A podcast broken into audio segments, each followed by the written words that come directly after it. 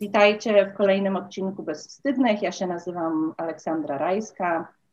Wciąż tak samo, Wiola Rębecka. Nie, nieustannie pod tymi samymi imionami i nazwiskami.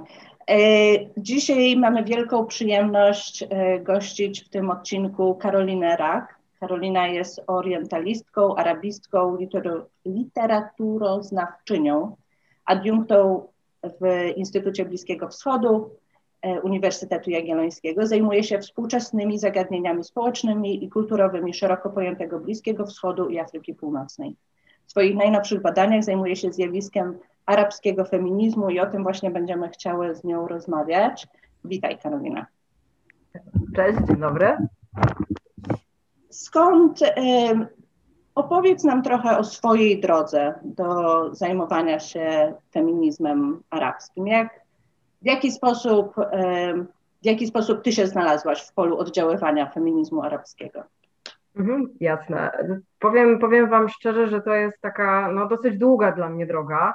E, ja oryginalnie, jak tutaj zaznaczyłyście, jestem po studiach e, filologicznych. E, zajmowałam się językiem arabskim, ale w trakcie studiów tak naprawdę większość czasu poświęcałam dyskursom muzułmańskim, współczesnym, współczesnym dyskursom muzułmańskim, e, ale w trakcie swojej pracy e, sama zaczęłam się gdzieś zastanawiać nad tym, czego mnie jako studentce brakowało, mm, co mogłabym także poniekąd swoim studentom, swoim studentkom, osobom, które uczęszczają na moje zajęcia dać, może nawet nie tyle brakowało, gdzie co raczej czułam niedosyt. E, I tak zastanawiając się nad, tematy, nad tematyką e, właśnie jakichś takich mm, przestrzeni, co do których e, miałam poczucie, że raz z jednej strony dla mnie samej ich pogłębienie mogłoby być interesujące, a, a z drugiej strony mogłoby gdzieś także wzbogacić wiedzę um, ludzi, których na co dzień mam okazję, mam okazję uczyć. No, gdzieś powoli doszłam do takiego, do, do, do takiej, takiej, takiego przemyślenia, że mocno mi brakuje tak naprawdę solidnej wiedzy dotyczącej uwarunkowań e, życia kobiet w społeczeństwach, przede wszystkim świata arabskiego. Jest tak bogata, tak ciekawa e, i moim zdaniem, a myślę, że wiele z nas się tutaj zgodzi, moim zdaniem jest tak ważna, dlatego że, no, co by tu dużo mówić, bardzo często operujemy o pewne, w oparciu o pewne schematy, o jakieś skróty myślowe, o jakieś stereotypy, więc jak gdyby zmierzenie się często z takim wizerunkiem, który gdzieś sami widzimy, wydawało mi się Jakie są takie właśnie największe stereotypy, jeśli chodzi właśnie o feminizm arabski? W jaki sposób, bo, bo, ja nawet teraz jak sobie myślę, to przychodzą mi różne stereotypy do głowy, ale jestem ciekawa jakby z twojego punktu mhm. widzenia właśnie, tak jak mówisz, tak? To są jakieś takie rzeczy, do których chciałaś się odnieść. E, ciekawa bym była. Powiem, powiem, powiem uczciwie, że na, na, nawet mogłabym tutaj sięgnąć po taki przykład zupełnie z, z ostatnich paru, paru miesięcy byłam, to tak, mm, taki e, czynnik autobiograficzny zawsze gdzieś włączam, byłam na, na zakupach i przyglądałam się takiej e, wystawce e, książek popularnych na promocji. I uderzyło mnie, że pewne rzeczy się nie zmieniają, dlatego że takimi książkami, które były wyjątkowo popularne, były książki o, o takich tytułach jak Za zasłoną, w sieci haremu, no ja tutaj oczywiście te tytuły w tym momencie tak przybliżam trochę, e, trochę ad hoc, one nie zawsze tak brzmią, natomiast no miałam takie wrażenie, że jest to dosyć podobne do tego, z czym ja się gdzieś zmierzałam właśnie, właśnie w, jakim, w jakimś takim momencie własnych studiów, e, czyli poniekąd e, zazwyczaj jest to jakaś jedna narracja i niekoniecznie, tak jak mówię, niekoniecznie każdy musi mieć do czynienia z taką narracją, niekoniecznie każde doświadczenie osoby, która mieszka w przestrzeni Bliskiego Wschodu czy Afryki Północnej, musi być zbieżna mm, z tą narracją. E, stąd to, to by była na pewno jedna rzecz. A druga, powiem szczerze, że bardzo często, kiedy ja mówię, czym się zajmuję, e, to ludzie miewają taki, taki odruch pytania mnie, czy nie wydaje mi się, że to jest sprzeczne. E, czy nie wydaje mi się, że idea feminizmu i arabskiego jest w sobie samej gdzieś sprzeczność. Ja zawsze zastanawiam, to dlaczego nie możemy wyjść z założenia, że w takim razie feminizm i polski może być sprzecznością, mm, bo to prawda mniej więcej, mniej więcej na, tej, na, na tej samej zasadzie dla mnie by działało. E, natomiast rzeczywiście, mm, gdybym miała odnieść się do takiego najczęstszego e, sposobu, e, sposobu reagowania, to faktycznie jest takie, może, może nawet nie negowanie, ale na pewno duże zdziwienie że ta przestrzeń gdzieś idzie ze sobą, I przecież ale... tam nie ma feminizmu, tak? tak że no. przecież tam właśnie są te haremy, tam tak, właśnie tak, to te wszystkie właśnie tak stroje i tak dalej, tam jakby nie ma, nie ma przestrzeni na ekspresję dla kobiet. Tak, znaczy po, po, powiem, po, powiem tak, że to, to, to się bardzo ciekawie zresztą wiąże, no, ja nie ukrywam, że ja feminizmem arabskim zajmuję się zdecydowanie bardziej z pola jak gdyby teoretycznego, jest dla mnie niesłychanym doświadczeniem jakby możliwość spotykania czy e, możliwość komunikowania się z osobami, dla których ta przestrzeń aktywistyczna dla odmiany jest taką, taką codziennością, bo to na pewno także jak gdyby e, poszerza mój punkt widzenia o pewne rzeczy. Natomiast no, masz tutaj rację, że faktycznie e, takie, tak, takie domniemywanie, że jeśli nie miałam z, tym, z tą przestrzenią nigdy wcześniej nic wspólnego i takie domniemywanie, że jeśli główne klisze, e, które obserwujemy w mediach, no, przedstawiają nam taki, a nie, takie, a nie inny świat, Mm, no to być może faktycznie tak jest, że tej wolności tam nie ma, że tej możliwości ekspresji tam nie ma, że wszystko tak odgórnie e, od razu jest narzucone i żeby było jasne, to nie jest tak, że ja tym momencie mówię, że jest kompletnie inaczej, że wszystko jest do góry nogami, e, ale na pewno, na, na pewno nie jest, e, na pewno nie oddaje to sprawiedliwości w sytuacji, kiedy nie zareagowałabym, gdy ktoś mówi, że ruchów emancypacyjnych, ruchów kobiecych dążących do Mm, do zwiększenia praw, do walki o prawa, do walki o autonomię w świecie arabskim nie ma, bo jest to no, kompletnie nieprawda. Ja... Mam takie pytanie, e, Karolina, bo e, takie pytanie trochę też odnoszące się i do mojego doświadczenia, że e, oczywiście, ponieważ urodziłam się w Polsce, ten stereotyp związany ze światem arabskim, muzułmańskim pewnie nawet bardziej, i z tym, że kobiety na Bliskim Wschodzie, na północy, północ Afryki ubierają się w określony sposób, prawda? Noszą albo burki, albo, albo innego rodzaju abaje, czy cokolwiek innego, co się tam nazywa specyficznie, to jest jednoznaczne, ja miałam taki stereotyp, z ich zniewoleniem, prawda, że to one na pewno nie są feministkami, bo im każą się tak ubierać i w związku z tym one nie mogą wyrażać swojej E, e, pokazywać swojej tożsamości swobodnie i ekspresyjnie. I e, w kontekście moich podróży, jakoś nie będę tam bardzo szczegółowo do tego się odnosić, ale naprawdę przeżyłam masę takich kulturowych szoków i zdumień, w Omanie na przykład, albo w e, e, Zanzibar to w ogóle jest szczególnym miejscem i też rozumiem, że to nie jest północna Afryka, ale to jest taka e, kombinacja kultury muzułmańsko-arabsko-afrykańskiej, gdzie myślę, że ja spotkałam tak wyzwolone kobiety, których nie, znaczy trudno to nawet porównać do czegokolwiek innego. I to naprawdę jest związane z kulturą, w której one żyją i potrafią sobie znaleźć miejsce na wyrażanie swojej bardzo swobodnie też ekspresji seksualnej i związanej z innego rodzaju potrzebami. I to było dla mnie naprawdę szokujące zobaczyć to na żywo, że tak powiem, obcować z tym na żywo, bo to konfrontowało mnie z tym, że właśnie ich ubiór nie ma nic wspólnego z, z, z wyrażaniem bądź niewyrażaniem tego, kim one są. Chciałam się Ciebie zapytać, dlaczego właśnie ten sposób postrzegania kobiet w kulturze arabskiej, muzułmańskiej, właśnie ubranych w określony sposób, przywodzi na myśl ten taki bardzo radykalny, e, e, to bardzo takie radykalne skojarzenie ze zniewoleniem przede wszystkim. Mhm. Jedno z moich, nie ukrywam, najbardziej ulubionych pytań, dlatego że pozwoli, pozwala się ono odnieść do szeregu różnych problemów. Mm, może zacznę od początku. Pojawia się od razu taki kontekst jak gdyby naszego konotowania tego, w jaki sposób kobieta jest ubrana, konotowaniem jej wolności bądź braku wolności. I to jest skądinąd jeden z takich podstawowych elementów, który gdzieś zazwyczaj na początku e, drogi z feminizmem arabskim, nazwijmy to, takiego e, zdobywania wiedzy, e, gdzieś, gdzieś się pojawia. Czyli od razu takie, takie jak gdyby zaznaczenie, że mm, bardzo wiele osób, e, bądź nazywających się feministkami, bądź nie używających tego sformułowania, bo to też będzie ciekawostka, bardzo wiele osób, które e, są związane z ruchami e, emancypacyjnymi w świecie arabskim sformułowania feminizm bądź feministka będą unikały. Ze względu na to, że dla nich samych to już przywodzi pewien rodzaj konotacji, czyli to poniekąd jest taka gra w dwie strony my mamy pewne skojarzenia, z drugiej strony te skojarzenia również dzieją się tam, prawda?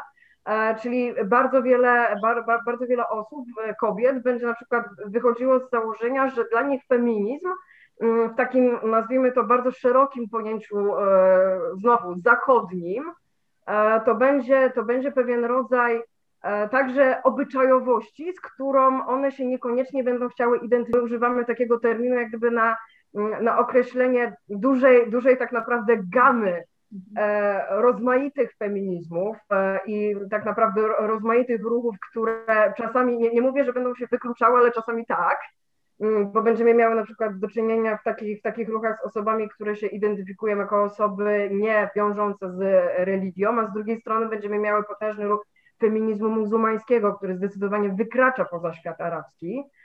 Mm, I tu będziemy miały na przykład do czynienia z e, badaczkami, z aktywistkami, E, które częstokroć będą osobami e, noszącymi, załóżmy, hijab, dlatego że w ramach własnej identyfikacji, jak gdyby w ramach własnej jak gdyby tożsamości jako muzułmanka, mm, one będą uważały, że to jest coś, co chcą nosić. Tu one same oczywiście będą znajdowały się w regularnych sporach z osobami, które będą zadawały im pytania o to, na ile to jest ich wola, a na ile to jest coś, co zostaje im narzucone. I tu dochodzimy jak gdyby do, do trzeciego elementu, e, który dla mnie samej w ostatnich, w ostatnich miesiącach jest niezwykle interesujący, czyli tego jak gdyby e, sprzężenia zjawiska, które bywa nazywane w mm, publikacjach e, feminizmem państwowym, czyli takim, takim feminizmem, który inaczej, mechanizmami w obrębie państwa, w obrębie kręgów decyzyjnych, mm, które poniekąd wykorzystują, e, wykorzystują pewne elementy e, możliwości e, emancypacji kobiet, no, na przykład w danych społeczeństwach, celem z jednej strony takiej, takiej gry politycznej, zapewnienia sobie, zapewnienia sobie, zapewnienia sobie, czy to na przykład właśnie zadowolenia obywateli, uspokojenia rozmaitych niepokoi. Myślę, że tutaj takim sztandarowym przykładem prawdopodobnie mogłaby być Arabia Saudyjska, mhm. mm, gdzie mm, rzeczywiście z perspektywy ostatnich paru lat widzimy, że teoretycznie powiększają się mm, możliwości swobodnego chociażby poruszania się kobiet w, w królestwie. No, z drugiej strony należy sobie zadać pytanie, na ile, nie, na ile jest to również agenda rządzących, e, którzy, którzy wykorzystują jak gdyby możliwość nadania takiego prawa Mówię tutaj konkretnie w tym wypadku o, o, o, o dozwoleniu mm, prawa, mm, prawa jazdy przez, przez kobiety, które, e, które miało miejsce, zdaje się, jeśli się nie mylę, w 2018.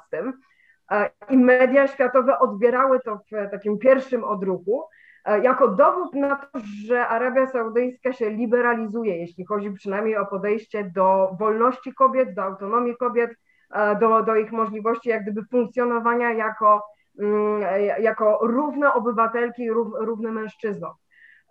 Natomiast, no tak jak mówię, no tutaj musimy brać pod uwagę szereg różnych elementów, w tym właśnie e, dosyć wyraźny i mocno zakotwiczony w świecie arabskim element właśnie takiegoś państwowego feminizmu, czyli, mm, czyli takiego, nazwijmy to, E, wyciągania ręki w stronę, mm, w stronę kobiet, które bardzo często kończyło się mniej więcej te, te, tego typu dynamiką, że dawano, e, dawano nam jakieś prawa, ale w zamian za to odbierano nam coś innego. E, a to już niekoniecznie musiało być tak bardzo, mm, tak poniekąd wizerunku państwa, które jest opierane o to, jakie są kobiety. Bardzo często mówi się na przykład, że E, honor kobiety rzutuje z jednej strony na honor rodziny, ale rzutuje też na honor całego narodu. Mm, ja tutaj w kontekście saudyjskim, to jeśli mogę jeszcze ten wątek tutaj chwileczkę dosłownie pociągnąć, ja bardzo często odwołuję się mm, do prac e, saudyjskiej badaczki e, Madawi al-Rashid, która bardzo, bardzo bogato jak gdyby odwołuje się do tego, skąd się właśnie biorą na przykład właśnie te zewnętrzne symbole, E, które jednoznacznie mogą być właśnie konotowane i wręcz powinny być w tym, w tym wypadku konotowane jak pewien rodzaj ograniczania swobody, zwracając uwagę na to, że mm, w procesie budowania wizerunku państwa uznano, że no, po, po, po, filtrowanie tego, jak państwo będzie odbierane i w jaki sposób obywatele będą kształtowani, przechodzi przez kobietę. Jest to także gdzieś rola kobiety, bo to kobieta jako prawda, matka narodu, gdzieś odpowiada za to, jak ten naród będzie, będzie odbierany. Wtedy stworzyła takie świetne mm, sformułowanie PS Women, czyli właśnie takich kobiet, które mają być E, świątobliwe, no bo taki ma być wizerunek tegoż państwa. To jest jednak miejsce bardzo specyficzne dla mm, historii świata, mm, świata muzułmańskiego. E, I ten szczególny nacisk, który został na kobiety położony, i ten właśnie ten element restrykcji, który gdzieś na kobiety został nałożony, jest właśnie elementem poniekąd e, budowania tożsamości.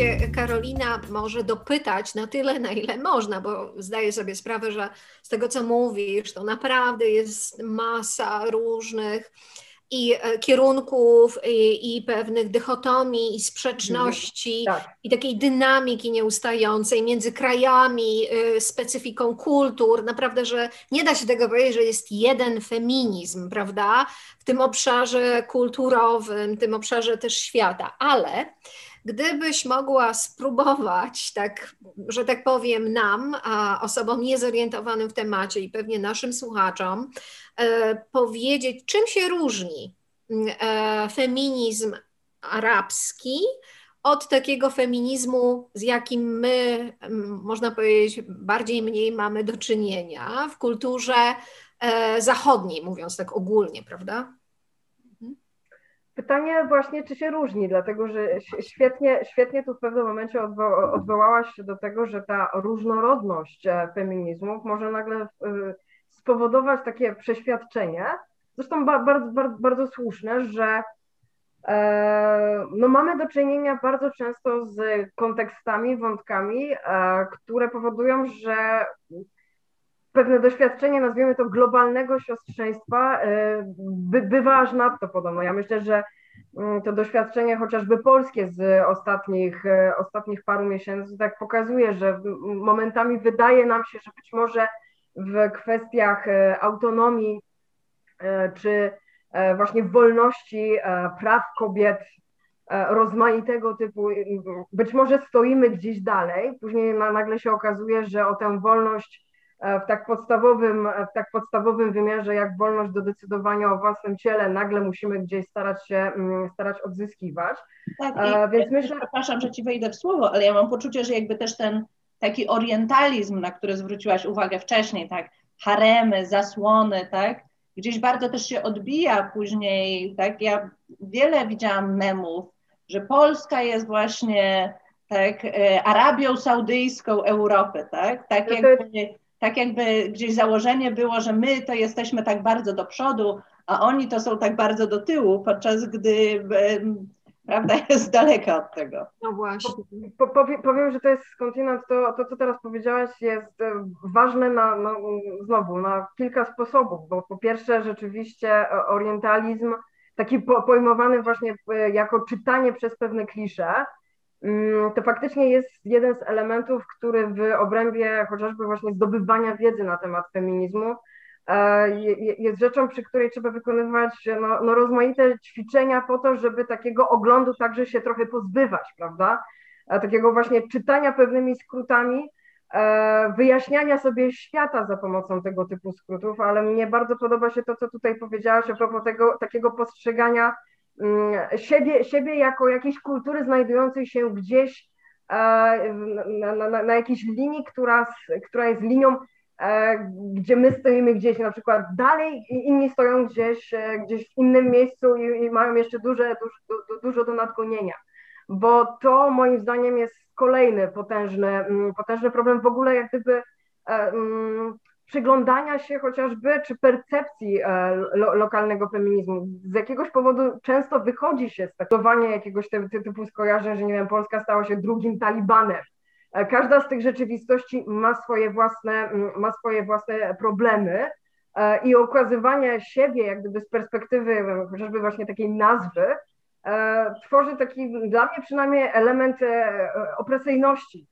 My jesteśmy o tyle lepsi, no bo no musimy użyć takiego porównania, prawda? Taliban ludziom się kojarzy bardzo negatywnie, mm, Stąd jeśli mamy do czynienia w tym momencie z jakimś, z jakimś doświadczeniem, które dla nas samych, jako na przykład feministek polskich jest E, no, takim doświadczeniem, powiedziałabym, ciężkim, nie, może niekoniecznie niespodziewanym. Ja myślę, że wręcz niestety należało się takiego doświadczenia, mm, takiego doświadczenia spodziewać. Natomiast no, odwoływanie się jak gdyby do tego typu skojarzeń, e, czyli budowanie tego typu, e, czy budowanie tego typu skojarzeń, no jest po prostu moim zdaniem niezwykle krzywdzące. Nawet gdybyśmy mieli brać perspektywę naszych lokalnych sióstr, innych feministek, osób zaangażowanych w tamtejsze, mm, w tamtejsze ruchy, no bo to tak naprawdę jest taki policzek, e, policzek w ich twarz. Takie powiedzenie, że przecież e, jeśli miałybyśmy się do czegoś porównać, to powiedzieć, że Polska jest drugą Arabią Saudyjską na przykład. No.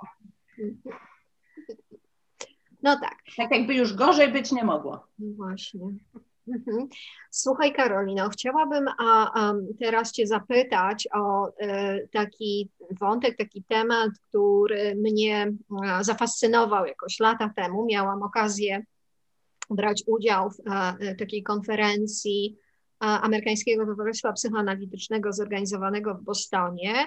I tam spotkałam psychoanalityczkę, która była, która kończyła swój doktorat z Teheranu.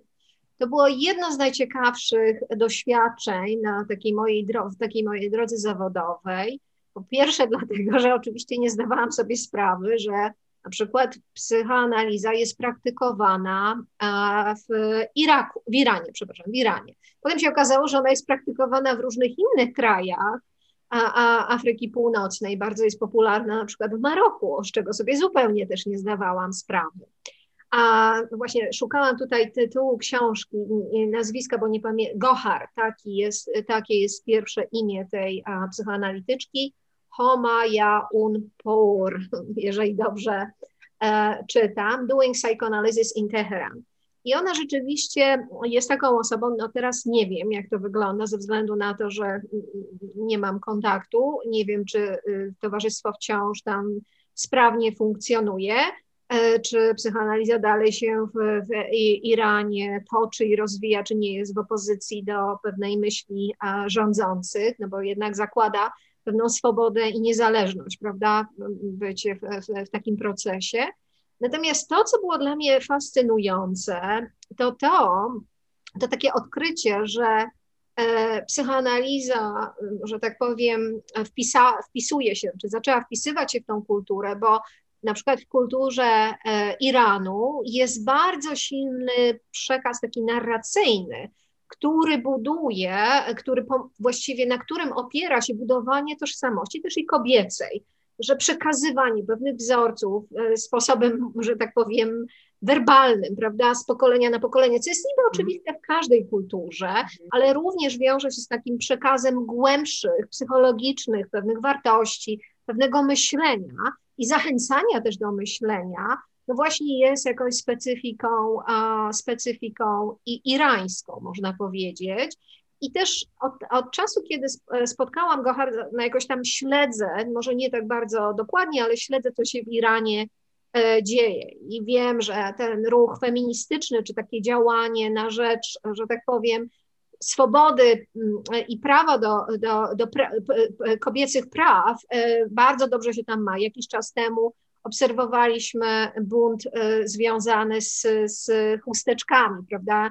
Młode dziewczyny e, zrywały z, z głowy chusteczki, protestowały przeciwko opresyjności rządu i przymusowi noszenia w ten sposób, mówiąc, że ja się nie poddaję, nie zgadzam na to, to jest mój wybór, jeżeli chcę, to mogę nosić, ale jeżeli nie chcę, nikt mnie do tego nie będzie zmuszał. No i oczywiście później były jakieś konsekwencje, ale znowu poruszyłam to jak widać, to jest tak ciekawy temat, że naprawdę w różne strony można tutaj iść.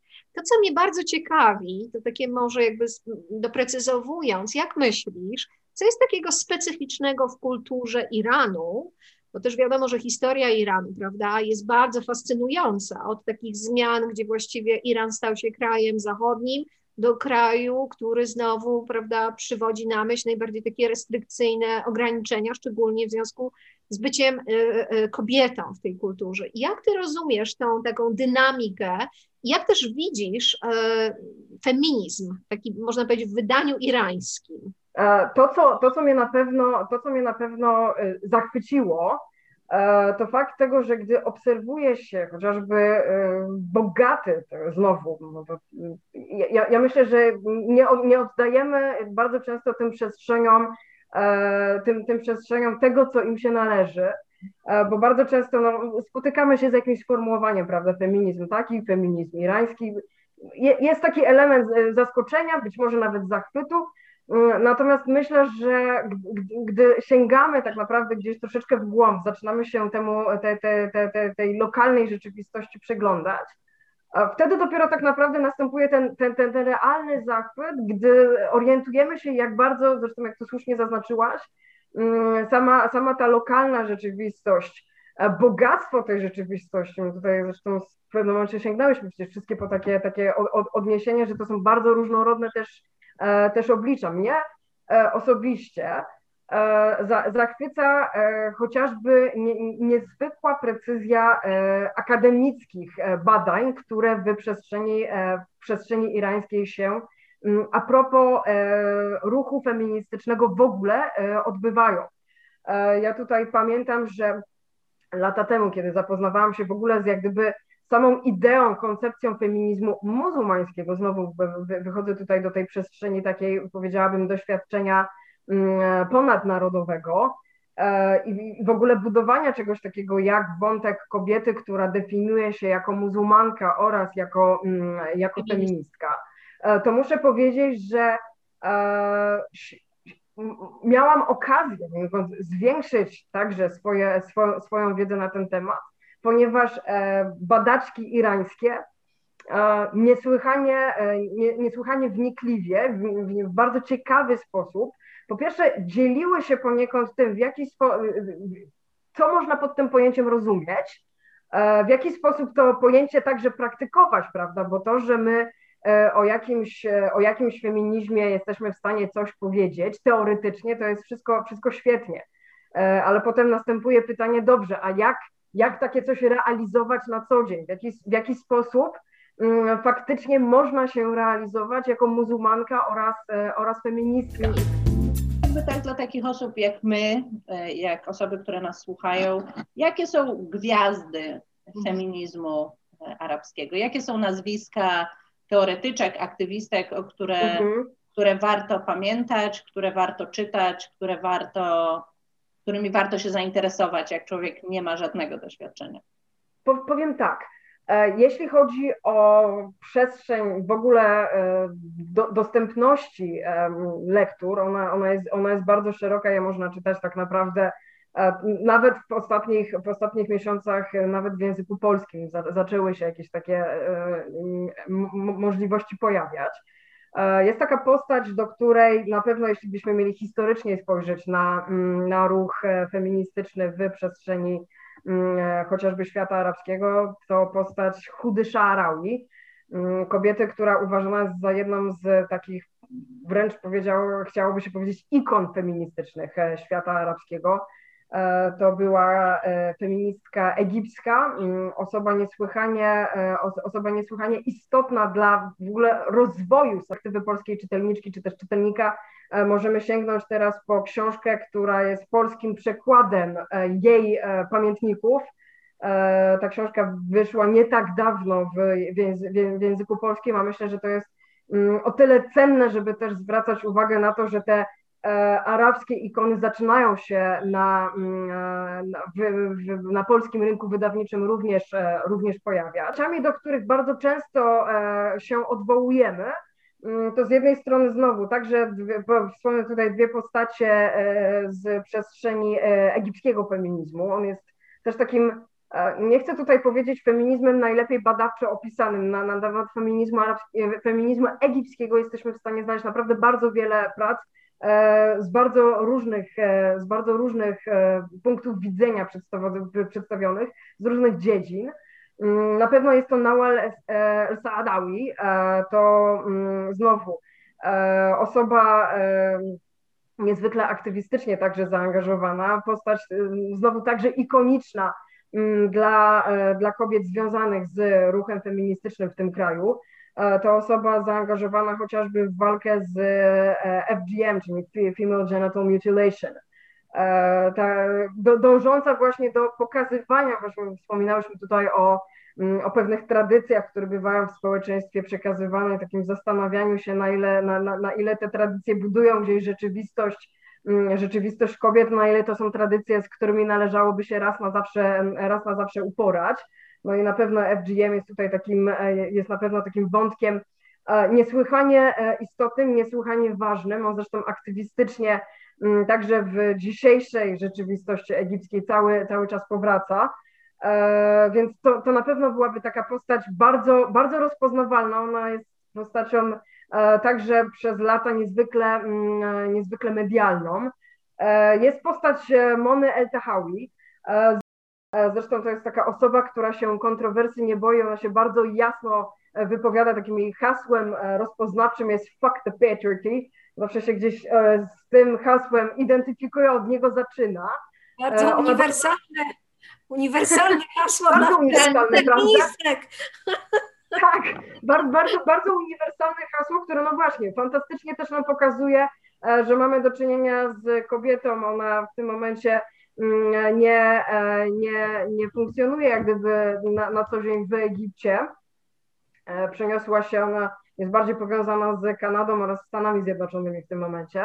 E, natomiast no, jest osobą, która bardzo, bardzo dobrze korzysta również z przestrzeni mediów społecznościowych.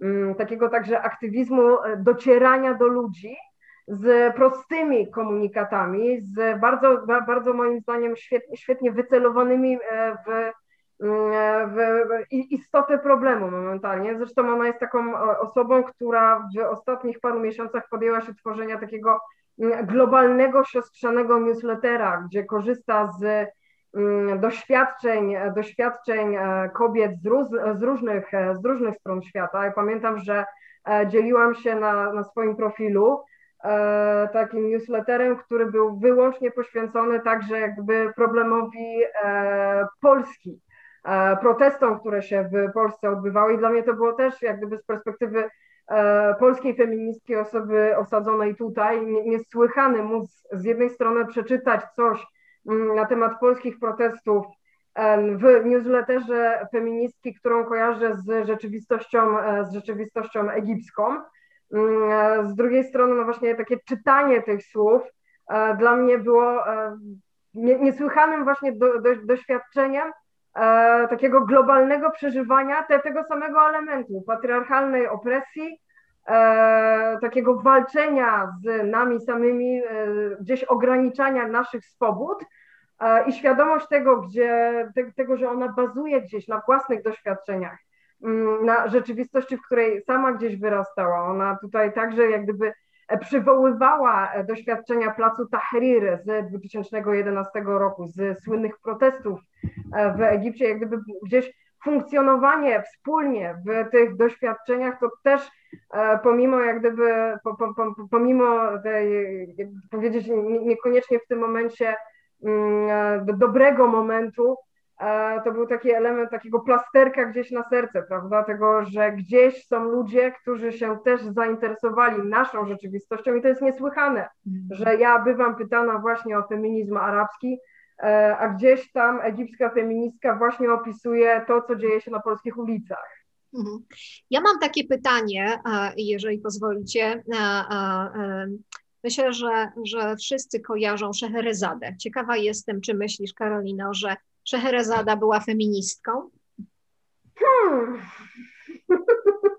To, jest, to, to, to, to jest ciekawe pytanie. E, czy ja potrafię na nie jednoznacznie odpowiedzieć? E, ktoś kiedyś się śmiał, że jak nie potrafię jednoznacznie odpowiedzieć, to zaczynam lawirować. Bardzo dobrze, bo rozmawiamy o temacie, który nie jest jednoznaczny, prawda? Tak. Czy no. ona, ona na pewno nie, nie, nie znajdowała się w rzeczywistości, inaczej, no, jest to fantastyczny moment, jak gdyby możliwości właśnie mm, opowiedzenia o sytuacji kobiety, która znajduje się poniekąd no właśnie w rzeczywistości jakiegoś, bardzo... jakiegoś rodzaju opresji, prawda? Mm-hmm. Ba- bardzo, bardzo, bardzo rozbudowanej mozaiki różnych elementów, do których można by tutaj odwoływać.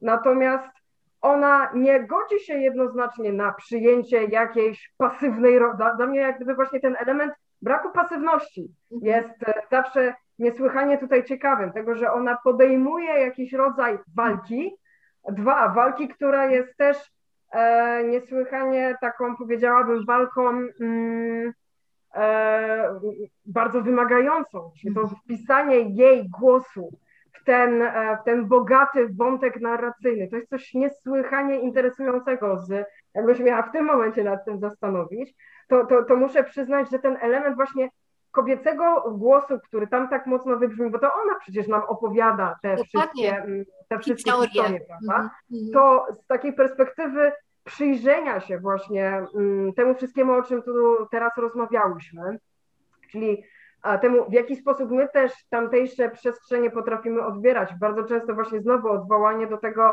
e, do tego co tutaj przywoły, przywoływałyście w kontekście mm, tej orientalizacji, prawda?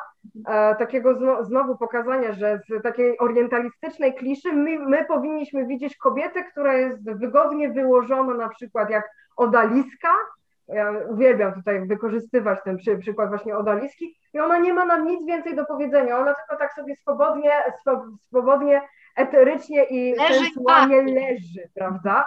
A tutaj mamy nagle postać, która nam zaczyna mm, snuć opowieść. Mhm. Mm, I ta opowieść tak naprawdę nie jest tylko i wyłącznie e, nie jest tylko i wyłącznie pięknym, e, piękną, pięknie toczoną narracją, ale jest poniekąd również gdybyśmy to mieli tak odczytywać sposobem walki, e, walki o życie. Jest, zdecydowanie, no bo ona walczy o życie, prawda? Tak. tak dokładnie, tak. więc. Ale dla mnie, dla mnie myślę, gdybyśmy mieli to tak odczytywać właśnie w kontekście bardziej e, mm, feministycznym, dla, dla mnie samej na, na pewno istotny jest właśnie ten wątek głosu, prawda? Tego, że ona, ona do nas mówi.